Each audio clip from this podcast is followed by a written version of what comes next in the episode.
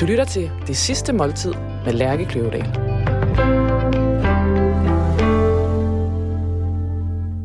Velkommen til Det Sidste Måltid. Jeg hedder Lærke Kløvedal, og jeg er medanmelder på Politiken og journalist. Hver uge inviterer jeg en gæst til at spise deres sidste måltid sammen med mig. Gæsten har valgt en forret, en hovedret og en dessert, som udgør gæstens drøm om det sidste måltid. Forinden har vi skrevet gæstens nekrolog, baseret på fakta og søgninger på nettet. Undervejs i programmet, der læser jeg nekrologen op for dem, og på den måde så får vi forhåbentlig i fællesskab fundet frem til gæstens eftermæle. Ugens gæst er øh, fotograf Jan Grav, og hvis du ikke kender ham, så kender du med sikkerhed mange af de billeder, han har taget til danske og udenlandske aviser fra verdens brandpunkter de sidste femogtredive år. Jan Grav har valgt en menu, hvor forretten er stenbiderrogn, hovedretten øh, er stegt flæsk med persillesovs, og til dessert skal vi spise bananasplit. Derudover så har Jan Grav bestilt livlig hvid bourgogne med masser af isterninger. Velkommen til Jan Gravs sidste måltid. Velkommen til, Jan Grav. Mange tak. Velkommen til bourgogne i glasset og stenbiderrogn på tallerken. Simpelthen så lækkert. Jan Grav, hvorfor skal vi have stenbiderrogn til dit sidste måltid? Jamen det skal vi jo, fordi at lige nu er det sæson, og det har altid været et... En vigtig punkt i mine børns øh, liv, at når det blev stenbiderrogn-sæson, så var det det, vi spiste. Og så spiser vi det altså, til vi ikke kan mere. Så, så du spiser til, du, når du bliver træt af det, eller spiser du det sæsonen ud? Nej, altså, det, det, det er sjældent, jeg gør det. Jeg, jeg tror, jeg, er, altså, jeg kan godt storforbruge øh, specielle ting. Øh, altså, jeg har det også med Yankee Bar. Så kan jeg, altså, hvis jeg først får en craving på det, så, så spiser jeg... Altså, så må jeg ødelægge det ved at spise så meget, at jeg ikke kan holde ud og se på det mere. Er, er du optaget af mad? Nej, det er jeg ikke. Altså, øh, altså jeg, jeg tror, man vil øh, betragte mig som værende kulinarisk analfabet. Altså, det er ikke det, er ikke det store. Øh, jeg har ikke den der craving på det på den måde, men jeg er jo vant til, kan man sige, at rejse alle mulige steder, hvor at det, man får at spise, det er jo ingenting, eller det, det er noget mærkeligt noget. Ikke? Altså nu, jeg har lige været i Sydsudan, hvor det var, det var noget ged med noget et eller andet, og nogle, nogle bønner øh, på dåse. Så spiser man det i tre uger. Ikke? Altså, hvor det er næring, hvor det simpelthen er noget for at få kroppen til at køre. Og, ja. Du må have spist mad de underligste steder på de og, mærkeligste og vilkår. Og været syg. Og blevet altså, vanvittigt syg som over syg, hele verden. Syg. Ja. Ja. Som jeg er rigtig, rigtig syg. Som i så syg, at det, det eneste, der sådan ligesom kunne gøre det, man kunne gøre det, var at dræbe, øh, hvad du nu havde i maven af bakterier ved at drikke en hel flaske Fernet Branca-agtigt, ikke? Bare for at slå nogle af de der sådan ting i... i Doctor, uh, doctor's advice. Ja. Ja, sådan noget, ikke? Jo. Ja. Det har jeg prøvet mange gange. Ja. Øh, du, er ikke, du er ikke blevet robust. Maven er ikke blevet robust nok, selvom den har rejst i uh, og det synes år. Jeg, der, der skal fandme meget til, før at... Øh, at det for mit vedkommende bliver sådan øh, et problem. Øh, men, men, men altså, jeg rejser for eksempel, jeg har jo standardgear i min taske. Jeg rejser altid med rugbrød og makrel i tomat. Det har jeg med alle steder. Ligger det som i din, en del som, af din faste oppakning? Det ligger oppakning. Fast i min oppakning. Og ligger ved siden af hvad? Det ligger så ved siden af alt mit kameraudstyr og gak og gøjl, hvad jeg nu ellers skal have med. Ikke? Men det, og jeg har haft det med på bjerge, og jeg har haft det med i ørkenen, og jeg har haft det med alle steder, og jeg har også haft det med i Sydsudan nu her. Øh, så det er fast. Det er sådan en fast ting. Øh, det kan, man kan virkelig komme langt på det. Og er det ligesom sådan som en backup, du har den? Eller er det... Er det, øh, det er mere, når, jeg, når, når man for eksempel sidder øh, i Mogadishu. I Mogadishu, der havde vi nogle helt faste spiseplaner. Ikke? Mandag, tirsdag, onsdag, torsdag, der fik du spaghetti med hakket kamelkød. Fredag var det Lobster Day. Der gik de på markedet, mm-hmm. og der fik vi hummer. Mm-hmm. Og i weekenden havde køkkenet lukket. Der kunne du få en banan, øh, hvis du var heldig. Ikke? Og, og, så, øh, og så er det der, der kommer det, der kommer det meget behændigt ind, at man lige kan gå op og, og lave sig et, nogle rugbrødsmad. En uh, hurtig makrelmad til, til, til, til søndagen, oh, hvor alt er lukket. Min, ja. min, min, min ven øh, og manager, Tom Tramborg, og jeg, vi var jo på Mount Elbrus øh, her i sidste år. Europas højeste bjerg mm. i Kaukasus. Og aftenen inden vi skulle lave topforsøget, der trak jeg lige sådan et øh, skiveskåret kerneklaus frem, og så en ordentlig røvfuld øh, øh, makrel i tomat. Og øh, alle blev jo fuldstændig himmelrygte, da de så det. Og der blev spist igennem, øh, kan jeg love dig. Du var den eneste grund til noget top. Det, det vil jeg jo til hver tid påstå. Og så, så der, lærte, der lærte Tom i hvert fald den del af rejsetrækket, og det vil sige, det pakkede vi så også til, øh, til Sydsudan her sidst. Jeg havde det også med på toppen af Kilimanjaro, jeg har haft det med i krigszoner, jeg har haft det med alle steder. Og så er det meget, meget vigtigt, og nu, nu bliver det meget detaljeret, og det er måske også vigtigt for dine lytter, det er, alt det der moderne øh, rugbrød fra bager Ole, eller Oles Bagerhus, eller hvad fanden det hedder, alt det der moderne, hvor man betaler en million for ingenting. Det kan du bare glemme. Der skal konserveringsmidler i. Selvfølgelig. Fordi ellers, altså, ellers så holder det ikke til de her rejser. Alt det der økologiske knald, det kan man glemme. Jamen altså, jeg, jeg bor jo desværre i enogtyve hundrede spelt, øh, og jeg, jeg er træt af det, ikke? Øh, jeg er træt af det der moderne... Øh, der, der er ikke nogen, øh, der er ikke nogen øh, midler eller stoffer i, der kan holde maden frisk. Men sådan et stykke konventionelt rugbrød, det kan godt klare en fjorten dages tid på bjerget. Sådan en kerne, Claus, den kører rask væk fjorten dage. Hvis det nu havde været øh, uden for stenbiderovens sæson, hvad havde du så valgt? Kaviar. Ja. I den dyre ende. Mm. Synes også, det er helt fantastisk. Jan Grav, jeg begynder at læse din nekrolog op, mens du sidder over det sidste stenbideroven her. Ja. Den hedder, man kan ikke stille skarp med en tårer i øjet. Det er overskriften. Ja. Så hedder den, krigsfotografen Jan Grav besøgte verdens værste brandpunkter og tog verdens bedste pressefotos. Han levede ekstremt og intenst og uden forventning om at blive gammel. Så langt, så godt. Så langt, så godt. Jeg vil sige, startcitatet er jo virkelig en gammel, øh, er et gammelt Robert Capa-citat. Og øh, jeg tilhører en af de fotografer, og de få fotografer, som ikke havde den store fidus til Robert Capa. Altså i min verden. Hvad repræsenterede han? Han repræsenterede noget He-Man-agtigt øh, på mange måder. Han, han, han ligger sådan lidt i, i samme boldgade som Hemingway, øh, gør med det skrevne ord. Jeg synes bare ikke, han var den bedste fotograf. Og han fik jo et, et kæmpe play, blandt andet i Life Magazine, på baggrund af hans reportager. Og, og med det mener jeg, det er ikke fordi, at jeg synes, han var, at han var dårlig på den måde.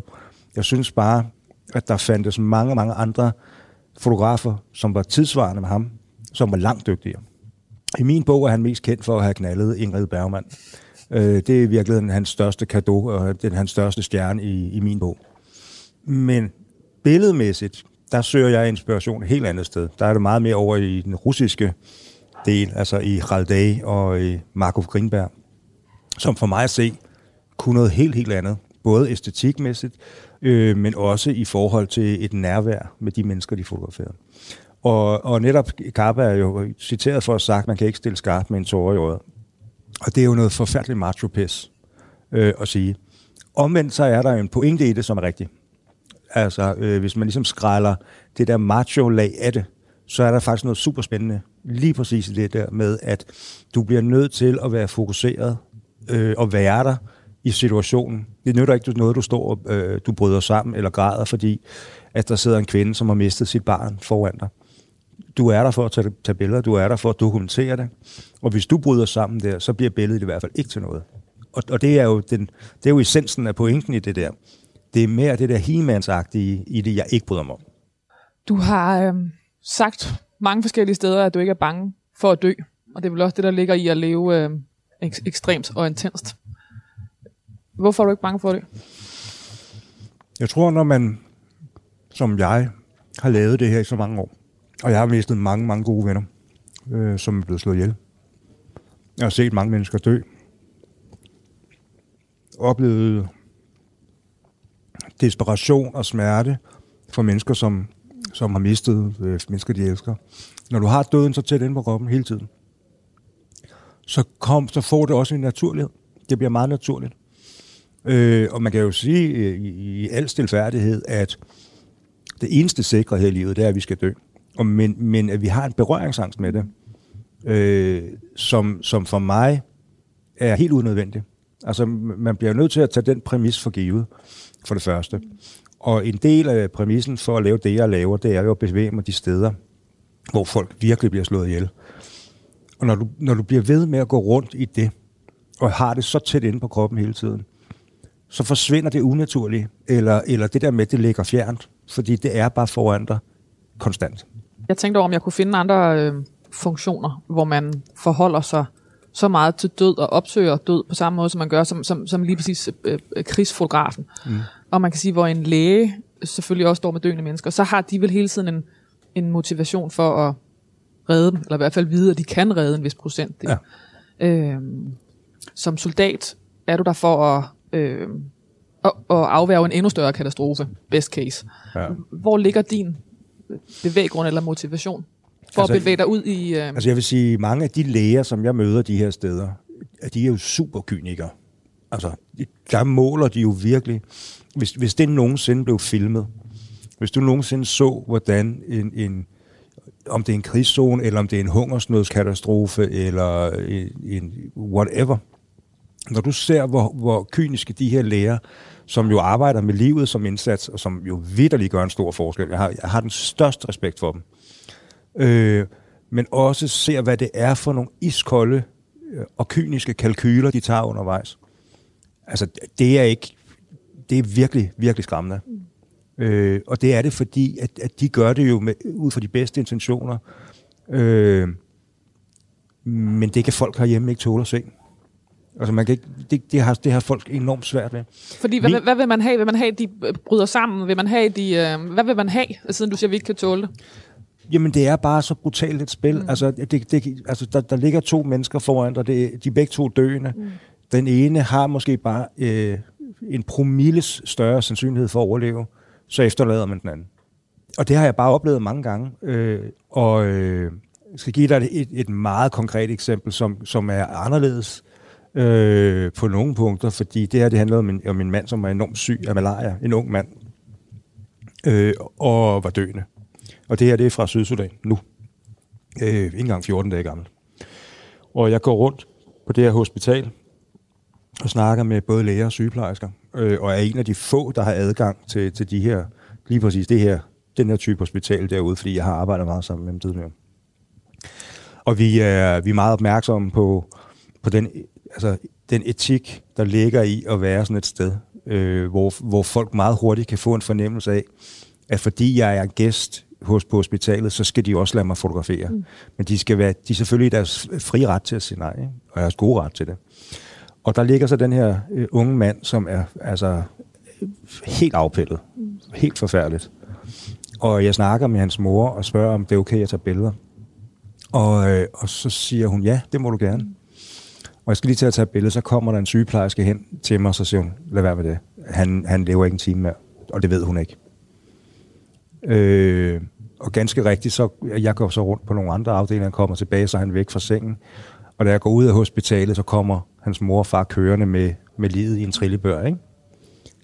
Og, og, og der ligger bare nogle ting i, at når du har det så tæt inde på kroppen, så, så får du en, du får en anden måde, og øh, det, det, det er nogle andre parametre, du arbejder på. I det her tilfælde kan man sige, at jeg lader være med at tage billedet, fordi det er respekt, og både over for den her dreng og over for hans forældre. For det første. Over det, for den viden, du får. Ja. Præcis. Øh, men Men jeg har jo gjort op med mig selv igennem de her mange år. Altså, jeg har kørt masser af mennesker på hospitalet i mine biler. Blandt andet med Brug Søndergaard fra Politiken, hvor vi var, ude, vi var i en flygtningelejr i Darfur, hvor et, et barn var blevet brændt i et telt, øh, som vi kørte på hospitalet. Og vi har gjort det med en kvinde, vi fandt op i bjergene, som lå i en stor pøl af blod og urin, med en voldsom underlivsinfektion, som vi også fik reddet. Øh, og, og det prøver jeg at gøre så mange gange, altså mange situationer, hvor jeg overhovedet kan gøre en forskel, eller gribe ind, eller hjælpe. Til syvende og sidst, så bliver jeg nødt til at se mig selv i spejlet, og så sige, jeg er der for at fotografere. Jeg er der faktisk for at dokumentere det, der sker. Jeg er der ikke som hjælpearbejder. Altså, og, og det er jo en vigtig præmis, fordi hvis du sidder i et, hvis du sidder i et krydsfelt, øh, og ikke rigtig ved, om du er det ene eller det andet, så er du ikke noget. Så dør du af det. Ja. Altså, så går du i stykker af det. Ja. For det første. Og for det andet, så, så det bliver, du, du bliver ikke en bedre historiefortæller ved hele tiden at lægge dit kamera og gøre noget andet. Som krigsfotograf opsøgte Jan Grav alt det resten af verden flygter fra. Han lugtede de døde, han hørte de overlevende skrig, han mærkede frygten for nedskydning på sin egen krop. For ham var bevidstheden om verdens ondskab og brutalitet en del af hans erfaringsapparat, en del af hans eget levede liv. Med sine billeder fra klodens, klodens værst tænkelige helvedesuller blev han en medfortæller af verdenshistorien. Jeg ved ikke, hvor mange af os hver dag er medfortæller af verdenshistorien.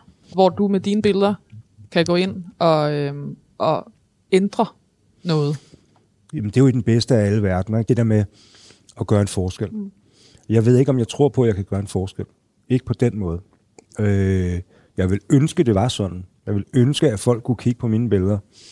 Og så, så fik det en, en, en konsekvens. Øh, jeg tror, jeg tror styrken i, i reportagefotografiet, i, i det der med at, at, at, at fange et fragment af en virkelighed, som så står til tid og evighed. Øh, det kan være med til både at chokere, men det kan også være med til, hvis du fotograferer det med en, en empati og en indlevelse, øh, så kan det være med til at, at, at gøre det præsent for mennesker, som ikke selv står i situationen. Har du nogensinde oplevet at være på øh, den forkerte side af sandheden? Nej, altså sandheden er jo det første offer i en hvilken som helst konflikt. Altså helt uomtvisteligt. Og med det mener jeg, at du er i en situation, hvor at du, skal, du vil få en masse informationer, og de vil være lige løgnagtige for hver side af en konflikt. Øh, det er dem, der altid står tilbage i midten af dem, i, i, i de her konflikter eller krige. Det er jo civilbefolkningen. Mm. Og det er jo som oftest der, jeg lægger mit fokus. Meget mere end det selve de krigende parter. Og det, og det betyder jo også, at det er ikke fordi, jeg ikke fotograferer folk, der slås. Det bliver bare sjældent de vigtigste billeder. De, de vigtigste billeder bliver alle dem, der står i midten af det. Og for mig så er god fotojournalistik skal jo ikke besvares af spørgsmål. Det skal stille spørgsmål. Og for mig er den største fjende i verden i dag, det er ligegyldighed.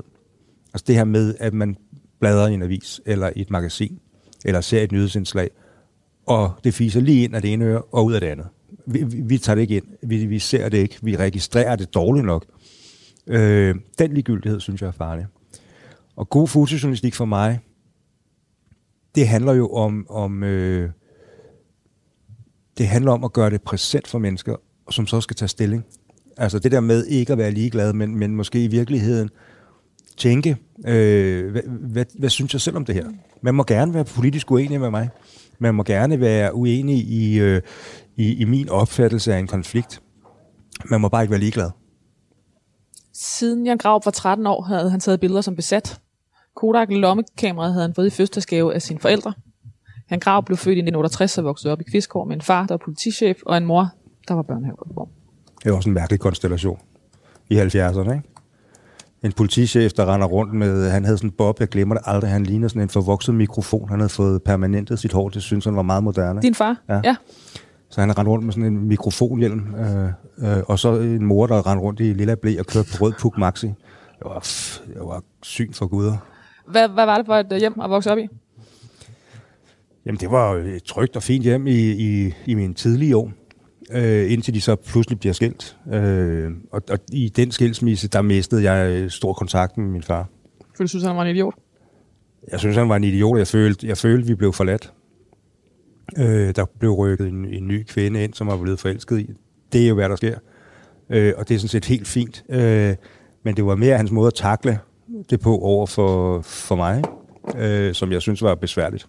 Og på den måde, der mistede jeg stor, stor respekt for ham. Jeg afbryder lige igen. Nu er vi kommet til hovedretten. Stegt flæsk, persillesovs og kartofler. Det er lidt anderledes flæsk end i vand, så det er lavet på svinebryst i stedet for det her stegeflæsk, man får hos slagteren. Der er lidt mere kød på og lidt, lidt mere guff i. Velkommen. Nej, lækkert. Tusind tak. Jeg kan ikke komme i tanke om noget mere dansk. Nej vel? Nej. Nej, så var det bare se. Og en, og en pæn stor portion. Ja, men øh, der findes jo restauranter i København, hvor, hvor der på skiltet står ad libitum. Øh, og igen, Tom og jeg, vi har altså nogle, nogle issues indimellem. Vi har også en, vi har også en tartelet fetish. Ja, så det kunne også have været forretten i virkeligheden, eller det hovedretten for den sags skyld. Det kunne det sagtens ja. være blevet. Altså, jeg bliver simpelthen nødt til at italesætte, at uh, Tom sidder ved siden af os, ja. men at Tom ikke har nogen uh, mikrofon. Så derfor så uh, har, uh, ja, han har ikke du, Jan, alle muligheder for at vinde alle konkurrencer op, egentlig svine ham til ja. i næste times tid. Og det vil jeg med, altså med ret stor sikkerhed også benytte mig af. Det fornemmer jeg. Men, men der er jo ikke noget galt i at sige, at vi klodser bremserne, fordi der er tarteletbuffet. Altså, vi, vi holder jo mange, mange foredrag, og mange af dem i Jylland. Og det vil sige, at vi kan også vi kan hele menukortet på færgerne. Vi ved simpelthen, hvilke dage der er frikadeller, og hvornår der er tarteletter, og så, så fremdeles. Ikke? Så vi, vi kan simpelthen hele menukortet. Hvorfor, øh, hvorfor skal Tom være i dit liv? Det skal han, fordi at han, øh, for det første er vi jo gået hen og blevet øh, de bedste venner. Tom og jeg øh, arbejdede sammen. Vi har kendt hinanden i mange år, men vi begyndte først rigtig for alvor at arbejde sammen, Øh, da vi lavede bogen And There Were Silence, hvor Tom var redaktør. Øh, I den forbindelse, Der lå vi og sejlede rundt i min gamle båd. Tom gik på det tidspunkt igennem en skilsmisse. Jeg tror, det var sådan en form for terapi, både for ham, men, men også i forhold til den bog, vi lavede. At vi sejlede rundt, de her to voksne mænd, som måske ikke var bange for at tale om følelser, og om skilsmisser, og børn. Og så til syvende og sidst om, at det at lave en bog af den størrelse, som vi jo reelt lavede. Når så Tom, han hørte om mit liv, hvordan jeg levede. Og hvor var du i dit liv der? Jamen, jeg var, jeg var jo selvstændig med, og var medejer af et, et, et internationalt billedbureau, og, og på den måde fungerede alting godt. Men jeg var et fjols med økonomi, og jeg var et fjols til at prissætte mit eget arbejde, og jeg havde en mailbox, som bare boomede af mails, jeg aldrig fik svaret på. Øhm, og der er Tom meget mere stringent. Han er sindssygt god til at eksekvere. Øh, og i, i det samarbejde, der fik han jo virkelig streamlinet en masse ting, så jeg kunne fokusere på det, som jeg er dygtig til, øh, at tage billeder. Og ikke alt det, der ligger udenom. Altså udstillingsaftaler, kontrakter, foredrag, øh, billeder, der skal sendes et sted hen, deadlines, der skal overholdes. Alle de der ting. Der gik han ind. Men han er jo også med fysisk her i dag. Altså han kunne også sidde på et kontor lige nu. Jamen det, sådan arbejder vi bare ja. ikke rigtigt. Altså vi, vi tilbringer meget tid sammen. Øh, både når vi holder foredrag, eller, øh, eller skal ud og holde møder. Der, der er noget enormt befriende i, at han kan tage sig af en masse... Altså det er jo en ekstrem luksus. Altså helt vildt. Øh, men der er jo en, en, en fantastisk... frihed i at kunne sidde kun og skulle forholde sig til, til, øh, til det, folk spørger mig om. Altså forholde mig til fotografiet, eller forholde mig til en reportage, jeg skal lave.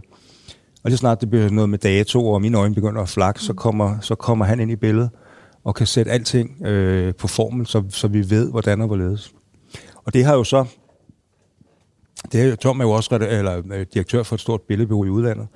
Øh, Det har jo så udviklet sig til et ekstremt nært venskab, øh, hvor vi udover at arbejde, øh, så jo også er private venner.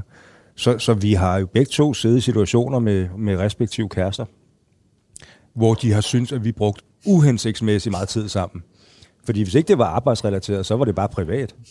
Altså, så hang vi bare ud. Der hang vi bare ud. Ja. Eller besluttede os for at bestige nogle bjerge, eller... sad og brainstormede på, hvordan vi kan overtage en eller anden redaktør, så vi kan være med i Alene i Vildmarken og sådan noget, ikke? Så det, det er... Har, har du oplevet den type relation før? Mm. Aldrig. Hvor tæt, hvor tæt er han inde på dit privatliv? det, jeg nær sagt, altså det, det er vel stadiet før dobbeltsengen, tænker jeg. Altså han er der altid, vi er altid sammen, han ringer og vækker mig om morgenen, øh, han... Øh, Han har styr på vores kalender. Han ved, jeg ikke kan, jeg, han ved, jeg ikke kan kigge en uge frem. Så, så i stedet for ligesom at fortælle mig, nu skal du det i morgen, og så skal du det, og så skal du det, og så skal du det, så er det sådan noget med, at vi tager den fra dag til dag. Agtigt, ikke? Nå, i dag der vågner vi, nu kører vi til Jylland. Nå, hvad sker der i Jylland? Jamen, du skal holde foredrag i Musikkens Hus i Aalborg i aften for seks hundrede mennesker. Nå, okay, fint. Øh, eller så siger han, nu øh, skal du vide, du er fri på fredag, fordi der er jeg i London og arbejde. Nå, ja, ja, fint. Altså, det, det, det, det lyder jo fandme som en børnehave, når jeg ligesom pensler det ud på den her måde. Men det er, det har givet mig en kolossal frihed og en luksus, som jeg aldrig troede, jeg skulle have i mit liv.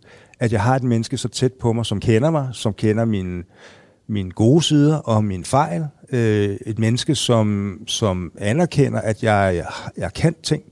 Og så er der noget andet, jeg ikke kan. Og det er der, vi komplimenterer hinanden sindssygt godt. Altså helt vildt godt. Jeg har ladet mig fortælle, at du er blevet et mere fremkommeligt menneske, efter Tom er kommet ind i dit liv. Det tror jeg er helt rigtigt. Øh, det er jeg. Det, der jo ligger i det, det er, at, at jeg har levet et meget kaotisk liv. Jeg har jo levet et liv, siden jeg var helt ung, hvor der er en masse ting, jeg ikke har lært. En masse sociale kompetencer, jeg ikke har lært. Fordi jeg har rejst. Og boet på de dyreste og de vildeste hoteller, og fløjet verden rundt, og dækket den ene mere forfærdelige ting efter den anden. Så hvor mine venner i, i de unge år, de begyndte at gå på gymnasiet, at tage en længerevarende uddannelse, eller hvad de nu gjorde, der lå jeg jo og boksede rundt i verden. Og en masse af de kompetencer fra den periode har jeg aldrig lært. Og hvad kunne det være? Hvad er det for en slags kompetence? det er jo altså sociale kompetencer, det er venskaber. Mm. Det er at holde et venskab ved lige, eller, eller øh, at dyrke, ja, dyrke venskabet, eller, eller familieforhold, eller parforhold. Altså, jeg er jo besværlig. Jeg har jo øh, stået og stampet i gulvet inde på Politiken, og troet med det ene og det andet, og bål og brand, og sagt op i vrede, og jeg har gjort en masse af ting, som, har, som alt sammen har handlet om passion. Mm. Altså, det, det, det handler om passion for mit fag. Det handler om, at jeg tror virkelig på det, jeg laver. Og i det er der ikke plads til svinkeærner. Der er ikke plads til, at folk de ligesom bryder ind, eller kommer med et eller andet lavpraktisk, ligegyldigt blabber. Øh, så reagerer jeg, og så reagerer jeg voldsomt. Så, så, så, så altså hysteri vil nok være et ord, du skal prøve at fedte ind i den her sådan et eller andet sted. Øh, fordi det vil være, det vil være et, det vil i hvert fald ikke være misvisende. Altså, jeg har haft hysteriske anfald. Om det så har været i fly, eller i lufthavn, eller hoteller, eller øh, på redaktioner, fordi at man har truffet nogle beslutninger, jeg var dybt uenig med. Har du været afstumpet? Øh, følelsesmæssigt? Mm. Ja, det har jeg. Det har jeg. Og jeg har både været det i forhold til mit privatliv, og jeg har også været det i forhold til mit arbejdsliv, men da jeg var yngre. Mm. Altså, jeg har haft perioder, hvor jeg rejste så mange steder. Jeg drak for meget, jeg tog for mange stoffer, jeg knaldede for mange kvinder. Øh, jeg rejste bare rundt øh, og var en af de her war rabbits, som bare hoppede fra konflikt til konflikt. Og mine billeder stod aldrig mål med det, jeg reelt havde oplevet. Og det tror jeg var, fordi jeg simpelthen var for ung. Altså, jeg var simpelthen ikke, jeg var ikke i kontakt med, med, hvad det reelt var, jeg stod overfor. Jeg var simpelthen for ung, og for, der var for meget fart på fremadrettet. Og i, i kølvandet på det, så ødelagde det både mit fotografi og mine private relationer. Øh, fordi altså, jeg missede jo også min bedste vens bryllup. Vi havde et håndslag om, helt fra vi var små drenge, at vi skulle være best man til hinandens bryllup. Jeg sad i Tibet, jeg turde ikke rigtig ringe og tage tyren ved hornene. Så, du, du havde, kunne ikke lige at sige, at du ikke kunne komme? Nej, nej. Så jeg kom bare ikke hjem. Og der stod han så, ikke? Og det var jo en kæmpe skuffelse øh, altså for ham. Øh, og måske noget af det, jeg er aller, aller mest flov over. Mange af de personlige relationer har jeg jo så selv prøvet. Jeg må sige, på det første, så har jeg en meget tæt relation til mine fire børn, som betyder alt for mig. Og samtidig så har jeg også, så har jeg jo mødt mennesker igennem livet. Øh, gode venner, som er meget, meget tæt på mig i dag.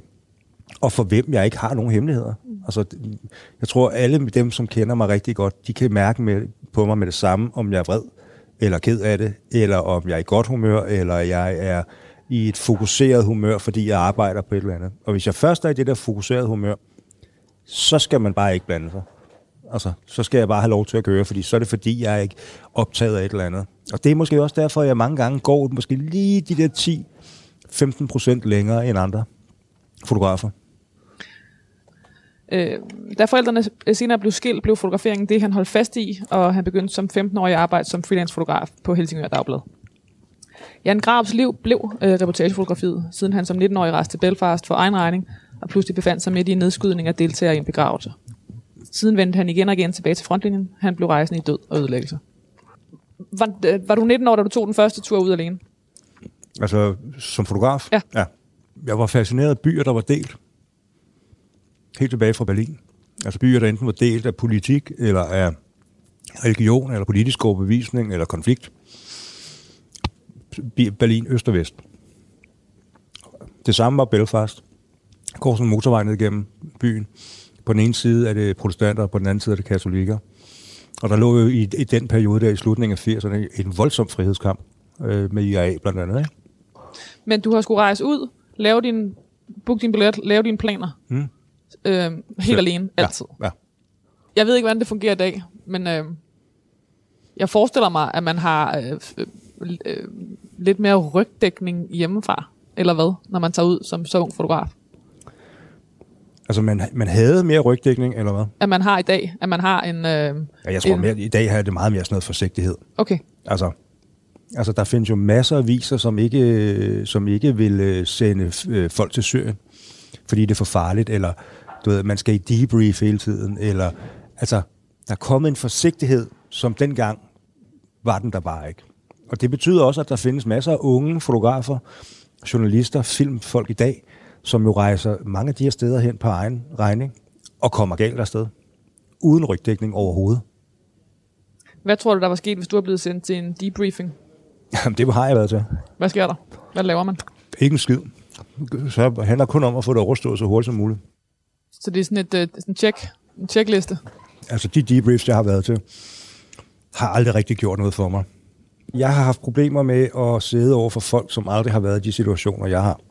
Som jeg så skulle, som så skal fortælle mig om, jeg, jeg havde det godt. Øh, det, har, det har jeg haft enormt svært. Også selvom det er mennesker, der har været uddannet til det. Jeg arbejdede på et tidspunkt med en psykolog, som havde arbejdet både med jægerkorpset og frømandskorpset. Og han spottede mig hver eneste gang. Han kiggede lige igennem mig hele tiden. Og ham turde jeg godt åbne mig overfor. Mm. Og det er jo måske også derfor, at hvis jeg skal kigge på det på lidt andet plan, så har jeg jo ikke tæt kontakt, men jeg har dog trods alt kontakt, også net, altså nær kontakt med en del soldater, der har været udsendt, øh, som er P T S D-ramte. Fordi det er jeg også selv, og det vil sige, at jeg kan forholde mig til det, og jeg kan, jeg kan fortælle, hvad jeg har oplevet, og det betyder, at de finder en tryghed i mig, og kan fortælle mig, hvad de har set. Og så er det ikke fremmed, altså, så, så er der ikke noget fremmedgjort i det. Hvordan tror du, dit liv ville have set ud, hvis Tom havde været der fra du var nitten? Hvis I havde været følge øh, rejsekammerater, siden øh, du var nitten tyve? Så tror jeg, han var blevet røvhamrende træt af mig. Så tror jeg ikke, vi havde været sammen i dag. Lad mig sige det sådan. Øh, jeg synes, det har været en ekstrem lang læringsproces. Øh, og der er, der er masser af ting, jeg har skulle arbejde med selv. Masser af ting, jeg har skulle tage stilling til og lære. Altså på den hårde måde. Altså sådan noget learning by doing. Øh, fordi det er øh, det er sådan et menneske jeg er. Jeg har aldrig læst en instruktionsbog i mit liv, øh, heller ikke på et kamera. Det er learning by doing, og sådan har jeg det nok også med livet. Soldater før de tager i, i øh, krig, så skriver de breve til deres ja. potentielle efterladte. Ja. Gør du det? Nej. Har du nogensinde gjort det? Nej. Øh, det, i virkeligheden så har jeg sådan nogle, jeg har sådan nogle forskellige små ting. Øh, som jeg gør, når jeg skal de her ting. Og, og, og typisk jo farligere, øh, jo, mere, jo vigtigere bliver det. Og det handler for eksempel om, nu er det ikke så aktuelt mere, fordi mine børn, de, altså de tre af dem er jo blevet så store, men da de var mindre, øh, og deres mor stadigvæk levede, så var det enormt vigtigt for mig, at det skulle, det skulle helst være så naturlig en afsked som overhovedet muligt. Altså, jeg, skulle, jeg, jeg kunne lige så godt have sagt, jeg går lige Netto og henter to liter mælk, skal I have noget med? Så naturligt skulle det være. Så, så, så lige præcis de der sådan store afskedsscener. Her er et brev. Far har skrevet et brev, hvis han ikke kommer hjem. Ej, I think not. Men du arbejder jo som soldat, basically. Men du har, men du har ikke samme forsvarsmekanismer omkring dig, som en soldat har. Overhovedet ikke. Så du skal jo længere ud end soldaten, med mindre øh, bevogtning og mindre, og færre, mindre, mindre faciliteret. Om, ja, om, ja. Ja. Men det skal du. Og men så har jeg jo en, jeg har jo et S i ærmet i forhold til dem, og det er, at jeg ikke er soldat. Jeg kommer ikke for at slå ihjel, eller for at beskytte, eller en del af en krigende part. Men det ved dem, der skyder vel ikke altid? Jo, altså... Det... Altså, der står stort fedt presse på din, når du tager din vest på, men ja. Så nemt er det heller ikke at se fra, nej, nej, at se fra det... x antal meters men, afstand. Men der er, noget, der, er, der er noget andet i ikke at bo i et stort militært compound, øh, hvor at, at du er per definition et mål. Øh, fordi du er, en, du er en aktiv del af en konflikt, og så på at være mig, der kan rykke ind i Bagdad by og bo på et hotelværelse, og gå ned og købe en falafel på gaden, og snakke med lokale mennesker, som kender nogen, som kender nogen, og have nogle lokale fikser, som måske har en troværdighed, og måske ovenikøbet også har øh, et netværk, som gør, at du, du bliver på en eller anden måde beskyttet. Øh, Men selvfølgelig er det farligt. Altså. Tror du, du var blevet soldat, hvis du ikke var blevet fotograf? Nej, det tror jeg ikke, jeg var. Så det er ikke den type fascination, der ligesom har drevet dig? Det er ikke det der med nu? Ej, altså, det er ikke krigen i sig selv? Nej.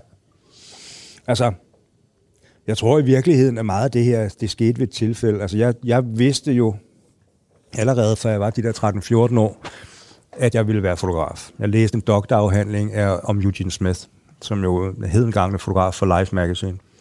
Gudsbenået fotograf, en af verdens største humanister, øh, æstetiker og altså, f- historiefortæller par excellence. Øh, og jeg kan huske, at hver eneste gang, jeg så de der reportager, han havde lavet, jeg følte jeg mig simpelthen så beriget. Jeg følte, jeg blev klogere på det. Og han har jo også fotograferet krig. Men han har også lavet naturkatastrofer. Han har lavet øh, Mini Marta. Han har lavet Spanish Village, hvor om livet i en landsby i Spanien under Franco. Øh, alt muligt.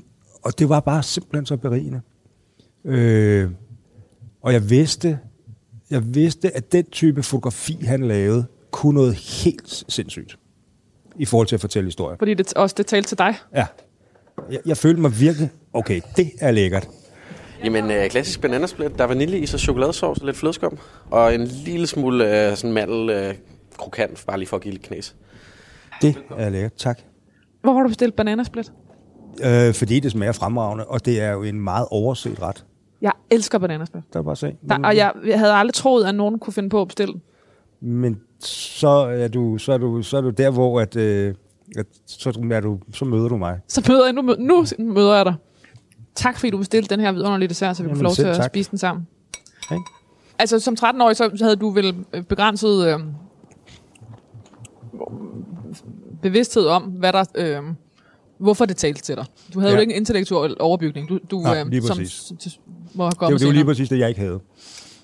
Men jeg var fascineret af det fotografi, og jeg var fascineret af, hvor meget jeg lærte.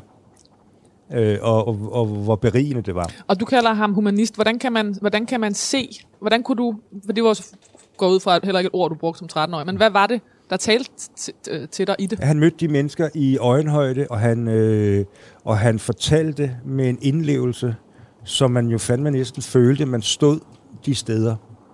Øh, og, og det er jo også en af de ting, som jeg arbejder meget med i dag. Altså det her med konstant at vende tilbage til steder, og, og folk får et, en, øh, en opfattelse og en fornemmelse af, hvem jeg er, og jeg ikke kun er der som sådan en parachute-fotograf, der bare bliver droppet ned og skrider igen. Men jeg kommer tilbage, jeg vender tilbage, jeg mærker dem, de kan genkende mig, og på den måde opbygger du en tillid, som gør, at du kommer ekstremt tæt på folk. Så sker der jo også det, at jeg bliver politisk bevidst, jeg bliver socialt indigneret, bliver fascineret af, af hele Nordirlandskonflikten. Ikke så meget konflikten i sig selv, men igen forskellen på liv og det at leve under, under en besættelse. Øh, at vi, man ikke behøvede at rejse mere end atten hundrede kilometer fra København, så havde du faktisk en full-blown konflikt. Mm. Øh, og derfor så ender jeg derop. Og da det så først går galt til den her begravelse. Måske vil du fortælle om, hvad der skete? Jamen, det er, det er i virkeligheden det er tre I R A-folk, der bliver slået ihjel på Gibraltar. De er i gang med at prøve at køre en, en stor bilbombe ind på, på en, en britisk base på Gibraltar. Øh, og de bliver så opdaget og bliver skudt. Og da ligene så vender de tilbage til Belfast og skal begraves på noget, der hedder Milltown-kirkegården, som ligger i den katolske del af byen. Og til den begravelse, så sker der så det, at der kommer nogle terrorister fra det, der hedder U D A, Ulster Defense Association, som er en protestantisk pendant til I R A. Og kaster håndgranater ind i begravelsesoptoget, eller i følget. Øh, og der står jeg i det hele, i midten af det hele, og fotograferer. Og det bliver nogle meget voldsomme billeder, som går verden rundt. Og øh, du havde ikke, du havde ikke noget bureau i ryggen på det tidspunkt? Du var nej, bare taget afsted som ja, helt ja, privat? Ja, ja. Øh, men møder så nogle fotografer senere om aftenen. Jeg sidder og snakker om det, og de, da de så hører, at jeg har stået midt i det hele, så bliver de så interesseret i billederne, ikke? Og det er jo ikke, fordi jeg ikke blev bange i situationen, men jeg kunne finde ud af at, jeg kunne finde ud af at fungere i situationen. Ja. Og det vidste du ikke før? Det, det tror jeg, du skal prøve. Altså, ja. der, der er kun én vej at, at, at komme igennem det der på. Det er ved at, at prøve at mærke det på din egen krop. Altså, jeg har også mødt helt unge fotografer og journalister. Også ældre fotografer og journalister, som for første gang prøver kræfter med det der. Som, når de har prøvet det, siger, at det skal jeg aldrig prøve igen. Det er farligt. Mm. Og man skal kunne navigere i det. Ikke? Og, og de ting, når man arbejder sådan nogle steder, så de folk, jeg kender og arbejder med, vi har alle sammen forskellige triggers, altså det er forskellige ting, vi er bange for. For mig handler det om stilhed. Øh, jeg har det enormt svært med, med stilhed, øh, og det ligger tilbage fra folkemordet i Rwanda, et helt land, der nærmest var udslettet. Ikke? Jeg var simpelthen så stille, og, og den her sådan, konstante lugt af død og forrådnelse. Og øh, had. Øh, og, og, og det er jo interessant, når jeg snakker med andre fotografer og journalister, der også var i Rwanda under folkemordet, så er vi jo alle sammen i et eller andet omfang overbevist om, at vi stod øje til øje med, med ondskaben selv. Altså, at det var, det var djævlen i et eller andet omfang. hundrede tusind mennesker, eller en million, en komma to millioner mennesker på hundrede dage. Folkemordet i Rwanda i nitten fireoghalvfems blev et vendepunkt for Jan Grav, et før og et efter. en komma to millioner mord blev begået på hundrede dage, og med en håndholdt brutalitet og ondskab, som stadig bliver beskrevet som en af verdens største humanitære katastrofer. Jan Grav rejste ind i mørket, og mørket satte sig fast. Oplevelserne brændte hans system sammen, og han fik diagnosen posttraumatisk stresssyndrom, P T S D, som han blev medicineret for resten af sit liv. April fireoghalvfems startede helt fantastisk for mig. Øh, for jeg var på vej til Sydafrika. Mandela skulle indsættes som den første øh, præsident efter apartheidstyrets fald. Men jeg blev sendt derned, fordi vi forventede en masse vold mellem Inkatha og Zulu-bevægelsen, altså Zuluerne, Inkatha-bevægelsen og A N C. Og den udeblev, øh, og pludselig begyndte de her rapporter at komme øh, ud fra Rwanda om, at der var et folkemord på gang. Og jeg var en af de første, øh, der rejste for at nå frem til det. Men jeg havde jo intet, jeg havde ingenlunde forestillet mig, altså den, det inferno, jeg rejste ind i, og den ondskab, jeg endte i. Øh, det var jeg ikke forberedt på. Det var der ikke nogen af os, der var. Øh, og, og, og netop i takt med, at vi, man arbejdede så længere og længere ind i, i landet og ind i historien om, hvad der foregik, øh, så kunne man jo se, at det var fuldstændig minutiøst orkestreret. Alle vidste, hvem de skulle slå ihjel og hvorfor. Øh, og det internationale samfund stod bare kigget på. Vi var advaret. Vi havde ikke nogen økonomiske, politiske interesser. Og så var det så, man begyndte på det her, ikke? Og mange af de billeder, jeg lavede dernede, der er stadigvæk masser af billeder, jeg ikke har vist over for nogen, som simpelthen er så brutale. Det slog mig. Det slog mig baglands. Alle var chokeret over det. Alle var chokeret over, hvor voldsomt og hvor vildt det var. Og, øh, og det er jo Og det er jo i virkeligheden der, det ender, fordi det, det er jo rigtigt, som du skriver, jeg, jeg, det er, når jeg kommer hjem derfra, jeg begynder at få de første antræk af P T S D, men jeg var mange år af om at anerkende det. Øh, og jeg følte hele tiden, jeg skubbede et godstog foran mig, og der var nogle ting, jeg ikke skulle røre ved i det. Hvad var det? Øh, jamen, det var en masse de følelser omkring, hvad det var, jeg havde gået igennem. Og jeg har jo været tilbage i Rwanda mange, mange, mange gange siden. Nærmest årligt, hvad det eneste år. Og har igennem alle de her mange gange bevidst holdt mig væk fra nogle områder, fordi altså, der skulle jeg virkelig øh, se nogle dæmoner i øjnene, øh, og det har jeg ikke været klar til før sidste år, som jo var femogtyve året, øh, hvor jeg virkelig tog tyren ved hornene og så genbesøgte de her steder, øh, og kunne, kan jo mærke, hvor meget vrede jeg stadigvæk har i mig i forhold til det engagement, øh, den vestlige verden gik ind i det her med, eller manglen på det samme. Øh, og det er også der, hvor mit, mit, mit fotografi og mit liv har ændret sig radikalt nu, øh, hvor jeg i virkeligheden ser mit arbejde som værende meget mere et antropologisk studie. Og hvad var der med den der stilhed? Var det fordi, at stilheden var utilregnelig? Stilheden, der er noget ved, altså, det kommer ikke kun af Rwanda, det kan, det kan også komme af, hvis du er i en, i en eller anden konfliktsituation, øh, hvor du kører ind i en by, og hvis der er helt stille, og der er ikke en hund på gaden, og der hænger ikke vasketøj på en altan, øh, og der står ikke en ko på marken, så kan du være evigt forvisset om, at der er et eller andet på vej. Når der er, når der er liv, så er det fordi, de mennesker, der bor i det, de ved, at der er nogenlunde fred og ro. Ikke? Du kan sammenligne det lidt med, med Afghanistan. Når, når de danske tropper gik ned i Green Zone og kom frem til de her landsbyer, hvis så hele øh, civilbefolkningen forlod landsbyen, så vidste man, der var Taliban i byen, og der skulle ske noget. Hvis ikke de forlod byen, så var der, så var der, så var der fred og ingen fare, ikke? Det, det er lidt de samme parametre. I Rwanda, der handlede det om, at man kom kørende ud gennem den her jungle, du kunne lugte. Altså døden var alle steds nærværende. Hvordan lugter den? Altså, jeg ved det. Sødligt forrådnelse. Ja. Meget, meget ubehageligt. Altså, ganske, ganske forfærdeligt. Der er folk, der slet ikke Øh, altså, som aldrig kommer sig over det. Og jeg har på en eller anden måde lært, og jeg har sådan tillagt mig den. Øh, jeg har ikke noget problem med den. Mm. Øh, men jeg kan lugte med det samme, hvis der er nogen, der er blevet slået ihjel øh, i et område.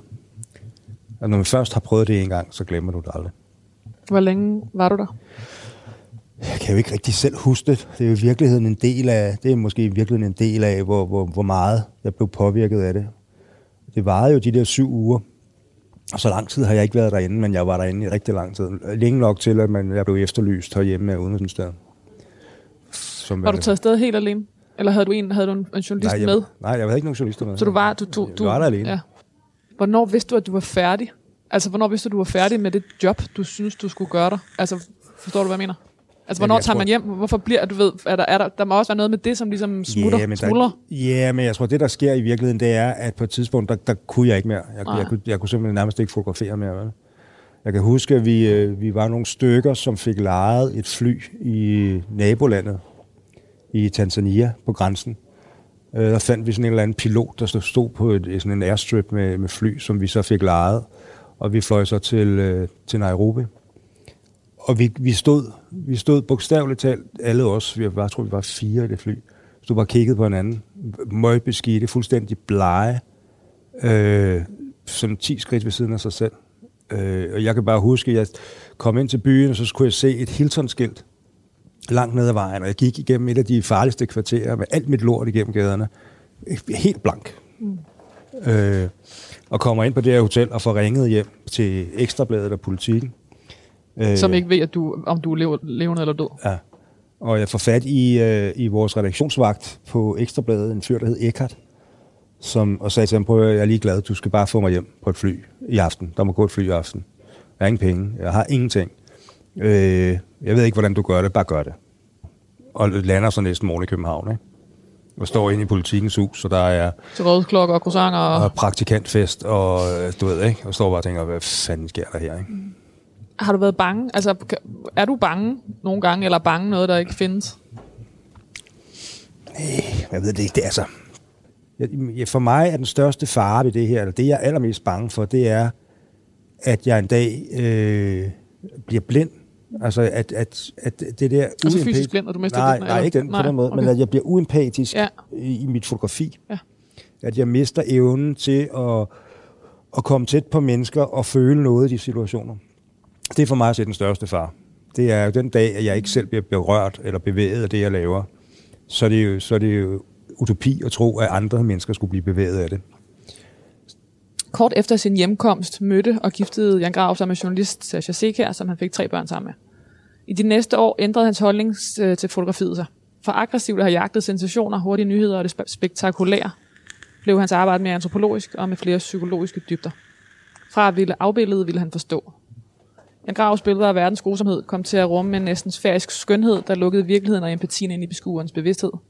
Det nære i det fjerne. Og det kunne jeg jo ikke have skrevet meget bedre selv. Jeg sidder lige skabet. Jan Grav blev alenefar til de tre børn, som øh, han boede med på Østerbro, sammen med en fjerde efternøler, som han fik med producent Camilla Valsø, som han levede med en årrække. Ekskonens død og livet som far og stjernefotograf blev følsomt beskrevet i dokumentarfilmen med en krigsfotografs erindringer, efter at et kamerahold havde fulgt Jan Grav i seks år. Jan Grav brugte og misbrugte stoffer og alkohol i flere perioder af sit liv. Han blev beskyldt for at være besværlig, og for regelmæssigt at skifte sine venner ud. Han blev beskrevet som en far, der elskede sine børn grænseløst, men også kritiseret for at fortsætte at sætte livet på spil, selvom tre af hans børn allerede havde mistet deres mor. Og han fortalte hudløst ærligt om det hele i erindringsbogen, hvor jernkorsene gror. Bogens forside er et sort-hvidt selvudløst portræt, hvor Jan Grav står med bar overkrop. Han er tungt tatoveret, han har elektroder på kroppen, en klap for øjet, og munden er delvis lammet. Han ligner en pirat, en rod, en gangster, og han ligner en verdensmand, en kvindebedårer, en rockstjerne. Og så måske i sidste linje, nogen ville betragte ham som værende Danmarks far på Brad Pitt. Dengang med hospitalet var jo en, en situation, hvor jeg faktisk sad i lidt den samme situation, som, som vi gør nu. Jeg havde lige lavet et interview med Røde Korsmad, og så jeg røg cigaretter på det tidspunkt. Og, så sagde og, den, og hvad siger det, du tog billedet, eller hvad, nej, hvad refererer du til? Lige før. Øh, og jeg havde lige lavet det her interview, og så, gik, og så, så røg cigaretten ud af min mund. Jeg tænkte, det var mærkeligt. Så gik jeg ud og kiggede i spejlet, og så hang hele den ene side af mit ansigt. Det var helt dødt. Jeg tænkte, det var mærkeligt. Og så, øh, så tænkte jeg, det der, øh, altså, det, kan jeg, det kan jeg klare selv, det der. Det kan jeg selvmedicinere mig ud af. Jeg skal bare sove en time, så, så det er nok på plads igen. Og da jeg så vågnede næste dag, så var det lige så slemt. Og jeg ringede til min læge, og sagde, prøv at der er sgu et eller andet galt her, og fortalte sig om symptomerne, og, og det der med det hele hang, og sådan, og så, så han siger han, du skal køre på Bispebjerg med det samme. Øh, og jeg tænkte, nå. Så jeg gik ind og pakkede lidt ting, jeg skulle have med, og et kamera, og øh, cyklede så ud på Bispebjerg. Øh, og han mente jo, at jeg skulle, tage, altså, jeg skulle ringe et et to, skulle ringe til en ambulance. Så da jeg kommer cyklen ud på Bispebjerg en halv time, tre kvarter senere, så står de jo bare glor og starter med at skælde mig ud og siger, hvad fanden laver du? Vi tror, du har fået en hjerneblødning. Og jeg bliver så undersøgt for en hjerneblødning, det er det ikke. Og så undersøger de mig for borrelia, det er det heller ikke. Og de kunne ikke rigtig finde ud af, hvad det var. Helmut Newton, en fantastisk fotograf, som jo laver noget helt andet, øh, eller lavede noget helt andet, end jeg gør. Ja.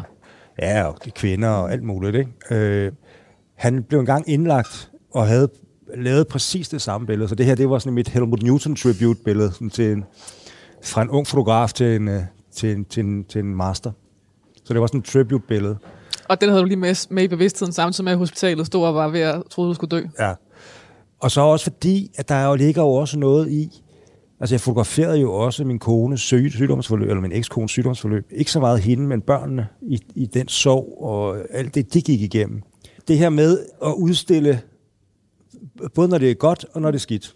Altså både vise, når man er glad, og det går godt, og man, når Tom og jeg er på vej et eller andet sted hen, eller skal spise med en eller anden ambassadør, det er fint og flot det hele. Men sgu også det andet. Det er jo en del af mig. Jeg skylder lige at fortælle, at det var en amøbe, ikke? Det er en amøbe. Ja, ja. Jeg, jeg, jeg, jeg endte med at snakke med en læge, der sagde, at han, han spurgte mig, om jeg havde det med at bade i afrikanske søer og floder. Så sagde jeg, det havde jeg. Og så rystede han på hovedet og lavede himmelvendte øjne, og så sagde han, det er nok noget derfra. Men det bliver ikke anderledes, så jeg kommer ikke af med det. Den bedste måde at glemme, er, at man har slået et barn ihjel, er at slå endnu et, et ihjel og et mere, og så ellers bare fortsæt. Jo mere man har på samvittigheden, desto mere anonym bliver det enkelte offer. Sådan beskrev Jan Grav mødet med en af de børnebødler, Innocent, han havde mødt, mødt i Rwanda. Og måske brugte Jan Grav samme overlevelses- overlevelsesmekanisme i sit eget arbejde. At hver rejse til en krigszone, hvert foto af en, et blødende, døende, sultne menneske, gjorde hans egen indre krig og den blodige, synlige rædsel omkring ham en smule mere tålig. Det tror jeg meget præcist. Det, det tror jeg faktisk er rigtig, rigtig præcist. Tager du ud til mere ulykke for at glemme den ulykke, du har oplevet? Det tror jeg ikke. Jeg tror i virkeligheden, at det er bare, det er bare blevet en drivkraft og et drive, jeg har, øh, og nogle historier, som jeg mener er helt vanvittigt vigtige at fortælle. Jan Grav vandt over tre hundrede priser, og hans eftermæle bliver som en af Danmarks største og mest betydningsfulde fotografer. Æret være hans minde. Det er meget mærkeligt, ikke? At sidde og læse op. Er der nogle af dine priser, der skal nævnes? Nej, det er sgu lige meget. Altså, det er jo ikke... Priser betød noget, da jeg var yngre. De var med til at, at sætte dig på, på et landkort og et verdenskort, ikke? Øh, langt de fleste priser, jeg har vundet, dem har jeg jo vundet i udlandet. Øh, jeg har vundet otte gange i WordPress, og det, og det er selvfølgelig i sig selv fantastisk. Men de, noget af det, jeg har været allermest stolt over, det er at have været finalist på Eugene Smith Award, som jo er et arbejdslegat på, på mange, mange, mange tusind dollars. Men det er, altså hvis... hvis øh, Hvis World Press er vores svar på Oscar-prisen øh, i U S A, så er Eugene Smith, det er vores Nobelpris. Et helt andet ballgame. Og det er fordi, det er dybde, og det handler om, det er ikke små historier, det er kæmpe projekter. Det er altså folk, der virkelig har noget på, på hjertet, og som, og som netop har været ude i de her kæmpe store antropologiske projekter, hvor de, de fandme har nailet øh, konflikter, og det er ligegyldigt, om det har handlet om Øh, vold mod kvinder, eller det har handlet om krig, eller det har handlet om indsigt i det fattige U S A, eller hvad det nu måtte være. Det er, det er historier, der har så meget dybde og så meget karakter. Øh, så for mig er det nogle af dem, som i virkeligheden bliver vigtigere. Hvad skal der stå på din gravsten? What a joyride. Den er, den er bestemt for længst. Nej, prøv at, jeg har jo en ambition. Jeg har jo en ambition, der i al stilfærdighed går ud på, at den dag, jeg, øh, jeg skrider, der skal jeg komme flyvende ind fra venstre, ikke? Helt smadret, helt ødelagt, gennemknippet. Alt skal bare være brugt øh, i bund. Og så bare sige, okay, det fik jeg noget ud af. Altså, du kan også gå i træningscenter, ikke? Og sidde og ligge og løfte jern hver eneste dag, og gå i solarie, og, og så, og så falde op nede i centret, og så bliver du et ekstremt smukt liv. Men har du så fået det ud af livet, livet du gerne ville? Eller du kan gå ud af døren og sige, jeg går lige netto. Skal I have noget med? Præcis. Jan Grav, tak fordi du ville være min gæst. Ja, i det tak. Sidste det er mig, der takker.